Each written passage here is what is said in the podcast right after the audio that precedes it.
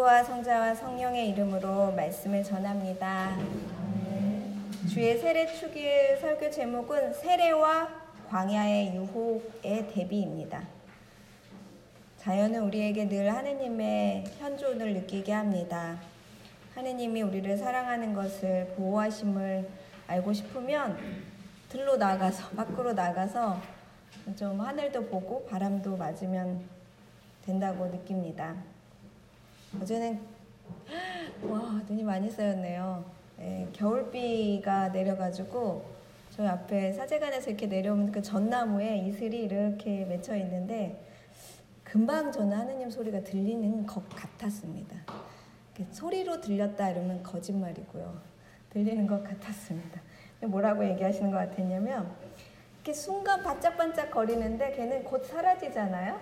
이슬은 똑 떨어지거나 아니면 햇빛이 오면 이제 날아가는데 근데 그 반짝이는 게 하나도 이렇게 다른 걸 가리지 않는 그 뭐, 무엇보다도 반짝이는데도 불구하고 다른 것의 색을 감추지 않고 또 금방 사라지지 않으니까 좀 다정하잖아요. 나 간다 이러고 그냥 확 가는 것보다 왠지 이렇게 머물러 있는 다정함 그런 게 느껴져서 위로가 되었습니다. 저는 그런 거 보면 하느님 만나고 하는데 여러분도 그러시죠. 그래서 그래서 그쵸. 그래서 이제 주일날 애써서 산에도 가시고 놀러도 가시고 하느님 더 가까이 만나기 위해 곳곳을 다니십니다. 그런데 우리만 그런가? 우리 우리나 아니면 뭐 지금 사는 사람들만 그런가? 그렇지 않았습니다. 성경에 나와 있는 주인공도 사람들을 떠나서 한적한 곳에 가서 하느님 만나고 대화하고 하느님 뜻이 뭔지 헤아렸던 곳곳의 장면들이 있습니다. 그래서 사람들 속에서 뭐 실패하거나 주로 이제 사람들 떠나게 되는 이유가 있잖아요. 사람들한테 시달리거나 쫓기거나 또 옳은 말을 막 했는데 이제 자기 옳은 때문에 했는데 자기 목숨이 댕가당 하게 돼서 이제 걸음아 나 살려라 하고 죽게 되고 예. 그리고 아버지한테서 장자권을 뺏은 예, 야곱도 그 밤에 주랭랑을 치잖아요. 살기 위해서. 아무튼 이렇게 세상을 떠나게 되면 신기하게 하느님을 금방 만나게 됩니다. 그러니까 꼭 실패가 꼭 나쁜 건 아니에요. 하느님 만나니까. 잘 안 되는 게 나쁜 건 아닙니다. 그것 알, 그것을 알기 때문에 수도원은 사람의 출입을 금하거나 한적한 곳에 세워지기도 합니다. 그런데 신비롭게도 오늘 주님의 세례는 예수님의 광야의 시간 바로 앞에 배치되어 있습니다. 요거 다음에 주님은 이제 광야의 유혹을 받으러 들어가십니다. 그분은 사람들 앞에 나오셔서 스스로 세례를 청하셨습니다. 스스로 사람의 옷을 입으신 그분의 공생에는 세례로 준비됩니다. 긴 침묵을 깼다. 이렇게 보여져요. 세례는 긴 침묵을 뺐다. 왜냐하면 이 공생애 이전에 예수님의 삶에 대한 기록이 없어요. 그러니까 기록 한 두 가지 정도 기억하죠. 부모가 아들 잃어버려가지고 정신없이 왔던 길 쫓아갔더니 애기, 애기가 사람들 성전 한가운데서 막 가르치고 있었다. 이 장면 하나랑 더 깐난 애기 때 성전에 엄마가 애기 태어났다 그렇게 그때 이제 아마 출생신고를 교회에서 하지 않았을까 싶은데 지금도 영국에 가면은 이렇게 그 출생과 관련된 기록이나 사망과 관련된 기록 교회에서 한다 그러거든요. 그러니까 아기가 이제 그 어떤 막 태어났을 때 아이들이 이렇게 쉽게 옛날에 의료 기술이 발달하지 않았으니까 죽거나 그랬는데 그런 고비를 넘기고 나서 성전에 가서 이제 신고하러 갔는데 시므온과 안나가 눈이 번쩍 뜨였다. 구세주를 봤다. 이 두 가지 정도의 기록 외에는 없어요. 기록이 없, 없는데 아, 왜 그럴까? 어릴 적부터 뭔가 남다른 재능을 가지고 우리 위인전에 나오는 거잖아요. 마음가짐에 특별한 선함을 갖춰서 타의 모범이 되고 뭐 이런 거 있잖아요. 뭐 콩을 한쪽 줬는데 뭐 나가서 누구에게 줬다. 뭐 이런 이런 내용이 없고 왜 예수님의 삶이 그냥 필부필부의 그냥 삶, 되게 평범한 삶으로 가득 차져 있었나? 왜 기록이 없나? 생각해 보게 됩니다. 근데 실제로 보면 서른 살까지 부모 밑에 살았어요, 스라에. 부모님 어땠을까? 부모님 워낙 기도하시는 분이니까 속이 안 썩으셨을까요? 특별한 직업도 없이 서른 살까지 부모이신 요셉과 마리아 곁에서 사셨습니다. 그의 직업이 우리는 이제 노동자다, 목수다 이렇게 기억하고 있지만 없어요, 사실. 그 직업을 갖지 않았습니다. 그리고 이제 저는 또 특히 그 뭔가 마음에 걸리는 건 친한 친구가 없었던 것 같아요. 아니 뭔가 뜨거운 연애를 하지 않았나 않았지 않았나? 왜냐하면 이렇게 공생을 나간다 그랬을 때 뭐 말리는 사람이 없어요 주변에. 아 이게 그런데 아무튼 글을 다 아셨는지는 잘 모르지만 유독 경전에는 굉장히 밝으셨던 것 같아요. 사람들한테 가르칠 때 금방 경전을 인용해 가지고 가서 가르쳐 주셨습니다. 그랬던 그런 예수님이 어느 날 친구들을 사귀러 나왔습니다. 그 제자들을 만나러 나왔습니다. 식탁을 차리고 사람들을 먹이는 돌보고 교육하는 일을 하겠다고 나서신 오늘입니다. 자기 기록을 허락하고 그러니까 이제 기록 속에 이제 남게 되는 거죠. 사람들 속에서 죄인들을 만나기도 하시고 또 배신도 겪으셨습니다. 이제 그런 실패가 없어진 이전의 삶과는 완전히 다른 삶이 이제 열리게 되었습니다. 긴 침묵을 깨고 그가 나온 일은 사람들이 모이는 요르단강에 나와서 성전 개혁을 외치는 한 사람. 그때 뭐 마이크도 없고 뭔가 언론도 없고 SNS도 없으니 세례자 요한의 그 외침이 얼마나 파급력이 있었을까 생각해 보게 됩니다. 그 세례자 요한이 성, 그 요르단강에서 성전에 못 들어가는 사람들을 계속 축복해주고 세례주는 일을 해요. 근데 서슴없이 그에게 성큼성큼 가서 나에게 세례를 베풀어 달라라고 요청하십니다. 그 사람이 베푸는 세례 운동을 귀하게 어떤 하느님의 문을 여는 중요한 계기로 삼으셨습니다. 그 요르단 강의 강물을 성전보다 더 귀하게 축복해 주셨습니다. 성전에 가지 못하는 많은 사람들이 모여들었던 곳, 그곳에서 목청껏 외쳤던 세례자 요한의 설교에 손을 들어주기도 하고 사람들 앞에서 몸소 자신을 몸을 낮추어 세례를 받으셨습니다. 왜 성전에 못 갔냐면요. 성전에 가려면 봉헌물을 바쳐야 되는데 이 봉헌물이 아주 흥결없고 깨끗한 거여야 됐던 거예요. 근데 그 흥결없고 깨끗한 거를 그럼 내가 열심히 해서 아침에 일찍 목욕 탁 하고선 산에 가서 땅 하고 사냥해서 딱 잡아서 바치면 흥결없잖아요. 그죠? 그런데 그런 거는 오는 동안 뭐 뭐가 됐다 이래서 못, 봉헌 못하고 꼭 성전 앞에서 파는 가게에서 사는 봉헌물만 바쳐야 되는 거예요. 돈이 없는 사람이 어떻게 그걸 바칠 수가 있겠어요.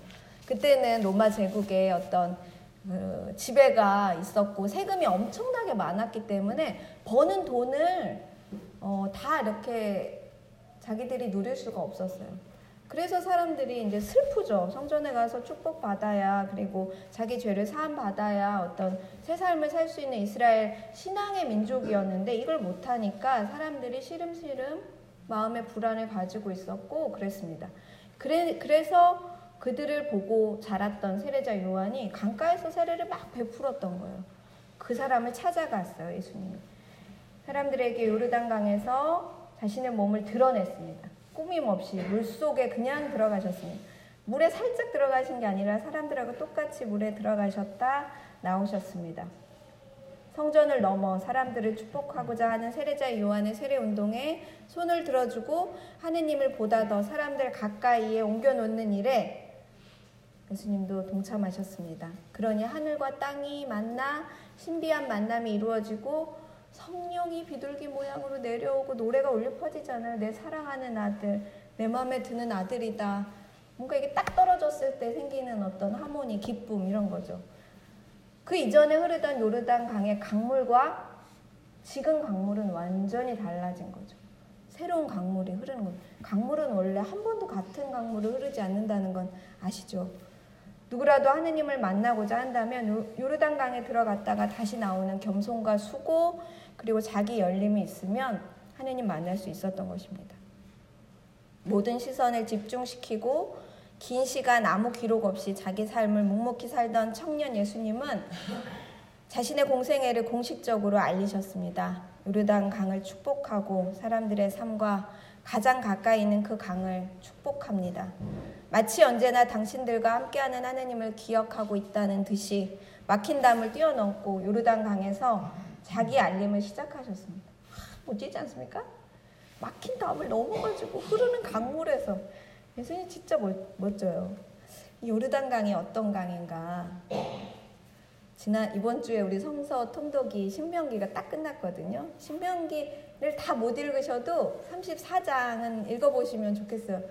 모세가 죽는데 어, 너무 멋지게 죽어요. 그러니까 뭔가 어, 자기의 한계도 딱 받아들이고 야외의 축복도 받고 후계자에게 해주는 말도 너무 근사해요. 그렇게 신명기의 마지막에 넘어가고 여우수아로 딱 넘어가는데 여우수아가 어, 후계자로 이제 세워지고 나서 첫 번째 한 일이 모세랑 똑같은 일을 해요. 모세는 나일강이 두 개로 이렇게 날려가지고 홍해 홍해가 이렇게 두 개로 열려가지고 그 강을 건너잖아요. 근데 요르단 강이 두 쪽으로 널리면서 성막을 지은 사제들이 그 요르단 강을 이렇게 건너가는 장면이 여호수아의 첫 번째 사역입니다. 민족을 이끌고 가는데 모세처럼 똑같은 기적을 베풀고 그 자리에 서게 되는 것입니다. 이 요르단강 새 땅에 대한 약속 모세를 잃었지만 새 지도자의 리더십도 너희들과 함께 있을 것이다. 종살이하던 그들의 억눌린 삶이 비로소 40년이 지나야 제대로 세워지는 그 순간이 요르단 강에서 시작됩니다. 얼마나 많은 강을 또 넘고 또 넘어야 될지 모르겠지만 내가 그때마다 너희들과 함께 있겠다. 너희들이 있는 땅이 나 야외가 있는 땅이다. 내가 이끄는 땅이다. 라는 약속을 거기서 알려주시는 겁니다. 새 시대에 대한 흐름을 맞이함에 있어서 건너갈 수 있음을 믿게 되기를 어려운 일이 많이 생겨도 포기하지 말기를 이야기하셨습니다. 그런 강가에 예수님이 서신 것입니다. 예수님의 그, 어, 그 강가의 세례는 겸손함으로 읽을 수 있습니다. 하늘과 땅을 잇고 사랑과 하느님을 화해시키고 어, 했던 것은 그분의 겸손과 수고였습니다. 그분의 어, 겸손과 수고는 하늘의 하모니를 우리가 듣게 합니다. 그분의 성육신은 비로소 빛을 얻습니다. 거기서 예수 그리스도는 멈추지 않으시고 광야의 유혹으로 들어가십니다. 그 뭐냐면 사람들 곁에 있었잖아요. 그 다음엔 누구 곁으로 갔냐? 악마하고 대적을 하십니다. 악마가 제안하죠. 모든 것들 앞에서 너 너가 가장 큰 능력을 가질 수 있게 해주겠다. 그렇게 해봐라. 뛰어내려 봐라. 어? 돌, 돌로 빵을 만들라고 해봐라. 그럼 내가 그 능력을 주겠다라는 광야의 유혹이 있습니다. 모든 것들을 말씀으로 이겨내시고 아니요 저는 그저 말씀으로만 살겠습니다. 그냥 오늘 하루만 살겠습니다. 더 이상 더 큰 어떤 기적을 바라지 않습니다. 라고 얘기합니다. 이런 순서는 우리를 굉장히 편안하게 합니다. 세례 그 세례를 받으신 요르단강의 세례는 낮으로 느껴지고요. 태양과 같죠. 사람들 앞에 쨍 하고 드러낸 모습. 그리고 광야에 들어간 것은 마치 밤처럼 보입니다. 밤이 되면 우리 몽글몽글한 그 어제의 잘못했 오늘의 잘못했고 하지 못했던 거 내가 잘못한 것에 대한 반성 그러면서 아직도 차지, 차지 않은 배를 또 채워볼까 하는 욕심 내일은 또 뭘 하겠다라가 하는 어떤 과대망상 이런 것들이 막 올려오잖아요 밤 시간은 그리고 사랑이 너무 지독하게 이렇게 나를 도취할 때도 있고 음악에 사로잡힐 때도 있고 밤 시간이 이렇게 시작되는 거 광야의 유혹이 밤이에요. 그리고 세례자 요, 그 세례를 받으셨던 요르단강은 낮인 거죠. 이 두 개가 정확하게 대비가 되면서 공생애가 짜자잔 하고 열린 거예요. 이건 창조의 하루와도 같습니다. 창조 때 낮만 만든 게 아니고 빛만 만드신 게 아니고 어둠도 만드시고 밤도 만드셨다는 걸 우리는 잊지 말, 말아야 합니다. 이 두 조합은 우리의 삶이 마치 두 대비, 낮과 밤의 교차 속에 완성된다는 것을 알려줍니다.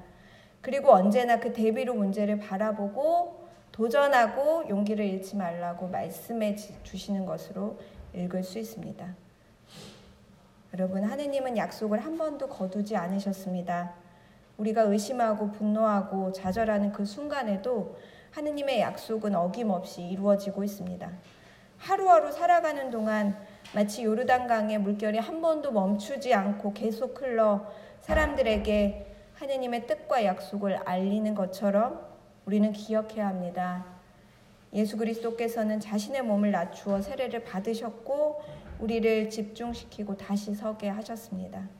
우리의 삶 가운데, 우리의 소명 가운데, 우리의 혼란스러운 이유 가운데 하느님의 진리를 이루시려는 약속을 오늘도 계속하고 있습니다.